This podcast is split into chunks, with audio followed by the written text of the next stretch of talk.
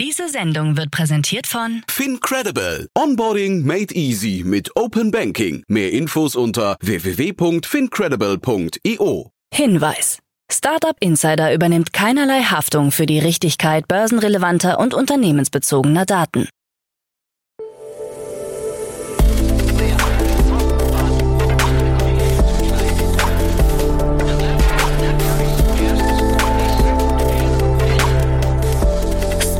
Insider Daily. Morgen Update. Einen wunderschönen guten Morgen und herzlich willkommen zu Startup Insider Daily in der Morgenausgabe am Freitag, den 24. November 2023. Ich bin Kira Burs und ich freue mich mit euch in den Tag zu starten mit diesen News. OpenAI-Forscher warnen vor KI-Durchbruch. Alivian erhält 3,8 Millionen Franken. WeWork, deutsche Tochtergesellschaft, insolvent. Tesla-Kritik von Großinvestor. Virgin Galactic kündigt Delta-Projekt an. Und Binance Strafe ist Meilenstein. Tagesprogramm. Bevor wir aber näher auf die Themen eingehen, lasst uns kurz einen Blick auf das heutige Tagesprogramm werfen. Nach dieser Morgenausgabe geht's weiter mit Investments und Exits, wo wir Niklas Raberg von Capnamic als Experten zu Gast haben. Er analysiert zwei aktuelle Finanzierungsrunden. Um 13 Uhr geht's weiter mit Felix Oswald, CEO und Founder von Go Student.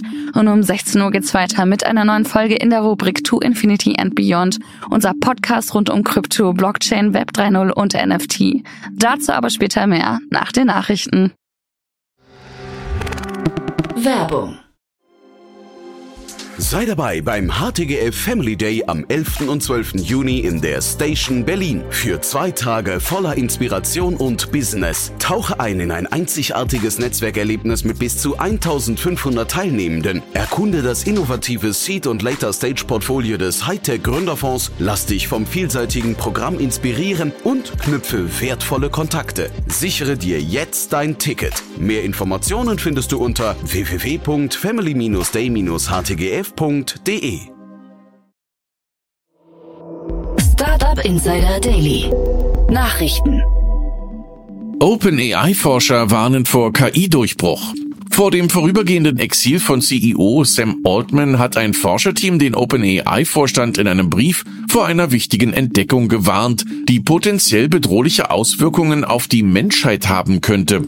Dieser Brief und ein fortschrittlicher KI-Algorithmus namens Q-Star spielten den Berichten zufolge eine zentrale Rolle bei den Ereignissen, die zu Altmans zeitweiliger Entlassung führten. Der Inhalt des Briefes und die genauen Details über Q-Star wurden nicht vollständig bekannt gegeben. Die Forscher lehnten einen Kommentar ab und OpenAI bestätigte lediglich das Projekt Q-Star selbst, ohne weitere Details zu nennen. Q-Star stellt möglicherweise einen Durchbruch in der Entwicklung der sogenannten künstlichen allgemeinen Intelligenz AGI dar. Derzeit ist das Modell in der Lage, mathematische Probleme auf Grundschulniveau zu lösen, was die Forscher sehr optimistisch für die Zukunft stimmt.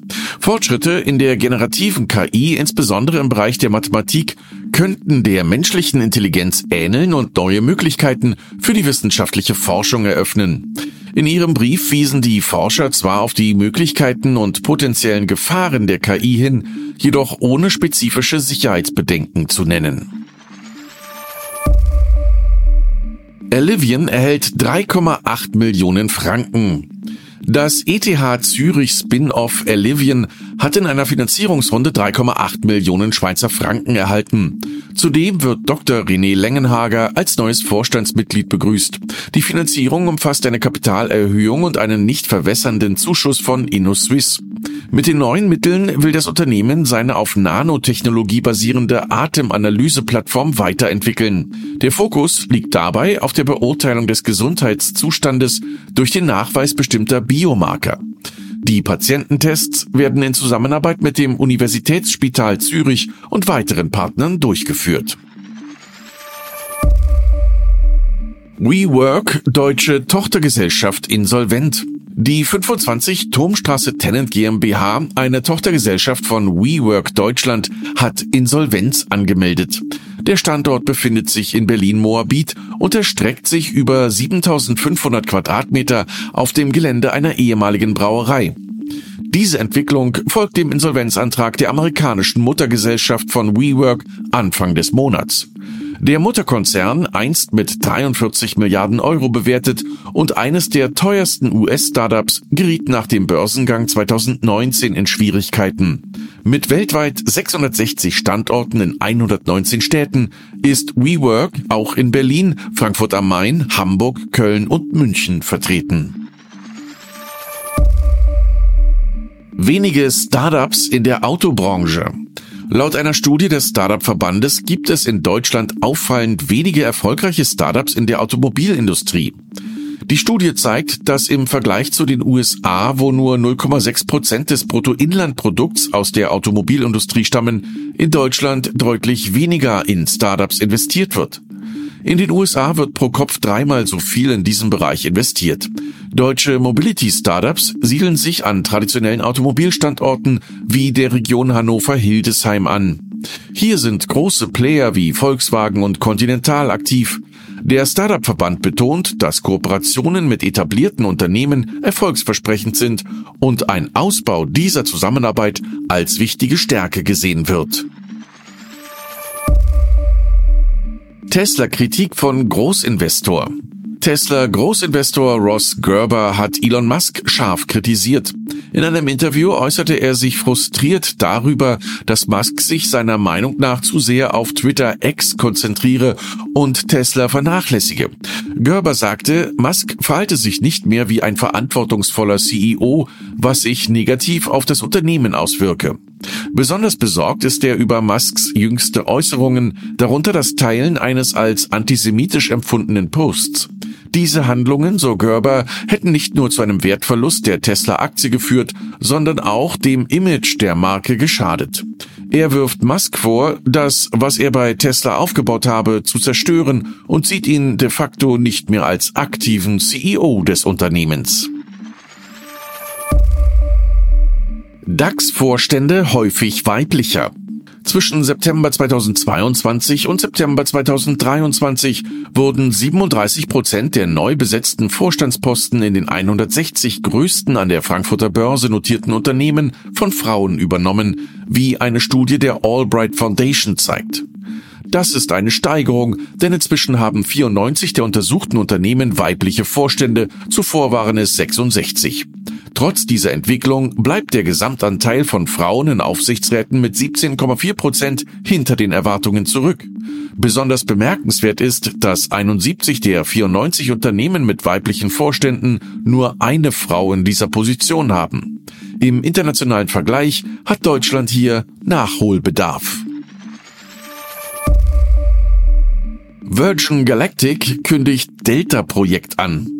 Virgin Galactic, bekannt für seine Raumflüge mit der VSS Unity, kündigt sein neues Projekt Delta an. Geplant für den Start im Jahr 2025 verspricht Delta, den Weltraumtourismus anzukurbeln. Im Vergleich zu VSS Unity, die vier Passagiere befördern konnte, wird Delta sechs Personen an den Rand des Weltraums bringen. Ein wesentlicher Unterschied ist die höhere Flugfrequenz. Delta soll bis zu zweimal pro Woche starten, Unity einmal im Monat. Ermöglicht wird dies durch den geringeren Wartungsaufwand des neuen Raumfahrzeugs. Eine weitere Neuheit ist die Partnerschaft zwischen Virgin Galactic und Aurora Flight Science, einer Tochtergesellschaft von Boeing. Ziel dieser Zusammenarbeit ist die Entwicklung eines neuen Mutterschiffs für Delta. Airbnb mit hohen Zinserträgen. Airbnb, bekannt als Plattform für die Vermittlung von Unterkünften, erzielt zunehmend Einnahmen aus Bankgeschäften. Ein besonderes Merkmal dieser Einnahmen sind Zinserträge, die in den ersten drei Quartalen 2023 auf rund 529 Millionen US-Dollar gestiegen sind, was etwa 10 Prozent des Unternehmensgewinns entspricht. Airbnb nutzt Kundenzahlungen, die lange vor der tatsächlichen Belegung der Unterkünfte eingehen, um sie in Finanzprodukte wie kurzfristige Anleihen zu investieren. Amazon darf iRobot übernehmen. Die Europäische Union hat Amazon die Übernahme von iRobot, dem Hersteller des Staubsaugerroboters Roomba, genehmigt.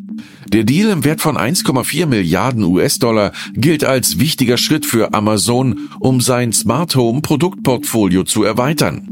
Zuvor hatte die Europäische Kommission Bedenken wegen möglicher Auswirkungen auf den Technologie- und Einzelhandelsmarkt geäußert. Diese Bedenken führten zu einer intensiven Prüfung durch die EU-Wettbewerbsbehörden, insbesondere mit Hinblick auf Wettbewerb und Verbraucherschutz. Die ursprüngliche Frist für eine Entscheidung war der 14. Februar 2024. Binance Strafe ist Meilenstein. Eric Demo, CEO von Bitpanda, hat die jüngsten Ereignisse um die Kryptobörse Binance kommentiert, die in den USA eine Strafe von 4,3 Milliarden US-Dollar zahlen muss und ihren CEO Changpeng Zhao für mindestens drei Jahre nicht weiter beschäftigen darf. Demut sieht diese Entwicklung nicht als Rückschlag, sondern als wichtigen Meilenstein für den Kryptosektor. Demut weist darauf hin, dass diese Ereignisse auf das Wachstum der Branche und die zunehmende Akzeptanz von Regulierung hindeuten. Er geht davon aus, dass dies der Beginn einer neuen Ära für digitale Vermögenswerte ist. Bitpanda lege als stark regulierte europäische Börse großen Wert auf die Einhaltung regulatorischer Vorschriften.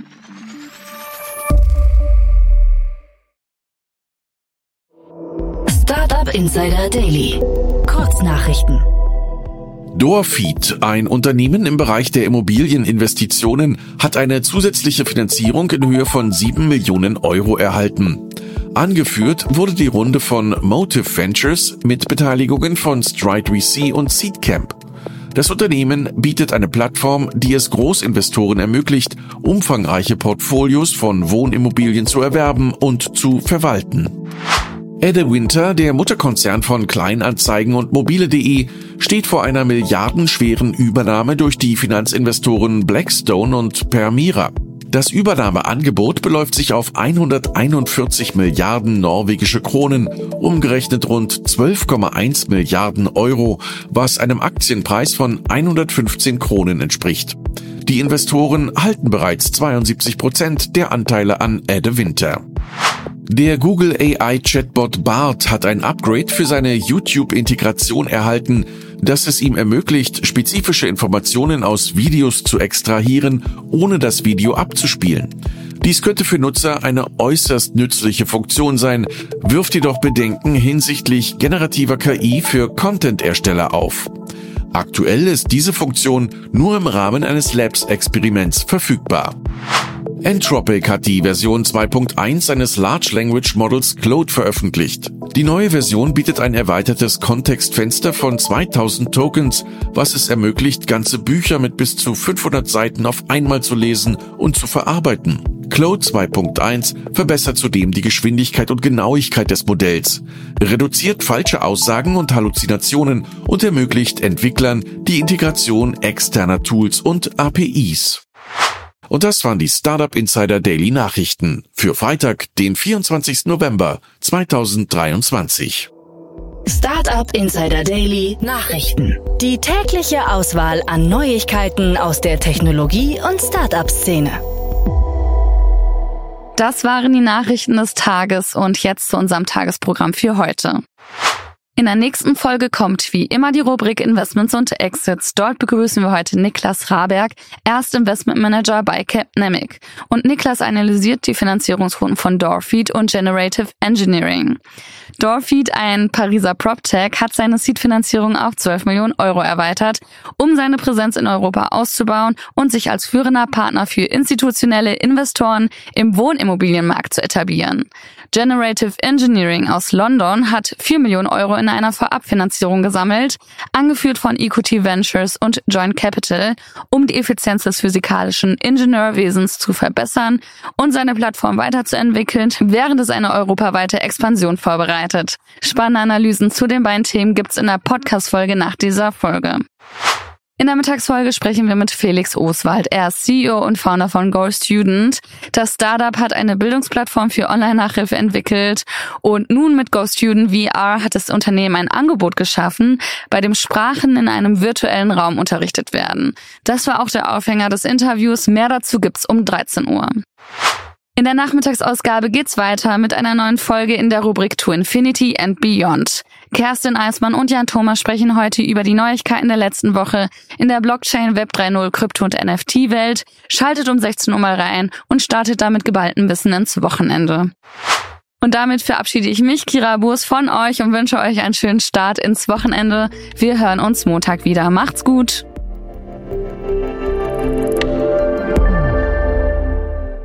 Diese Sendung wurde präsentiert von Fincredible. Onboarding made easy mit Open Banking. Mehr Infos unter www.fincredible.io.